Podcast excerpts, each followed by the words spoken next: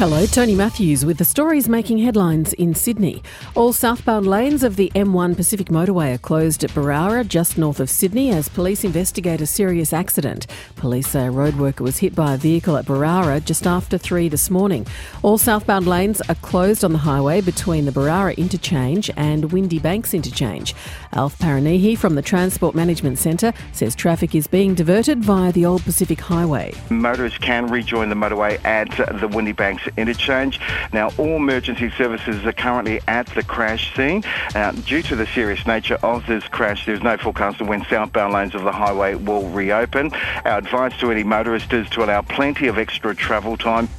Projections used by banks and state governments show climate change could triple home insurance premiums in some parts of Australia and leave other areas totally uninsurable.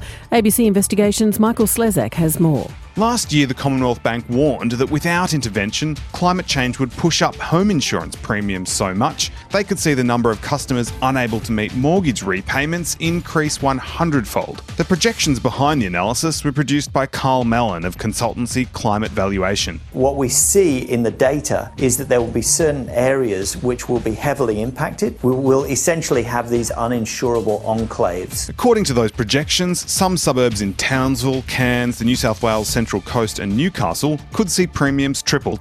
And you can see the data on the ABC News website. The owners of units in Sydney's troubled Mascot Towers building will take on a hefty loan to pay for repairs. Nicole Chettle has more. Around 100 residents attended a meeting to discuss the future of the complex, which was evacuated in June when large cracks appeared. A spokesman for residents said a third of them are experiencing financial hardship and are unable to pay $6,000 a month as part of a $7 million special levy. Instead, a non bank lender will provide a commercial loan believed to be worth more than $10 million. Engineers are also seeking urgent access to the neighbouring building Peak Towers. Its development company, Aland declined to comment. Residents are hopeful some owners may be able to return home by March. For more details on those stories, go to ABC News Online.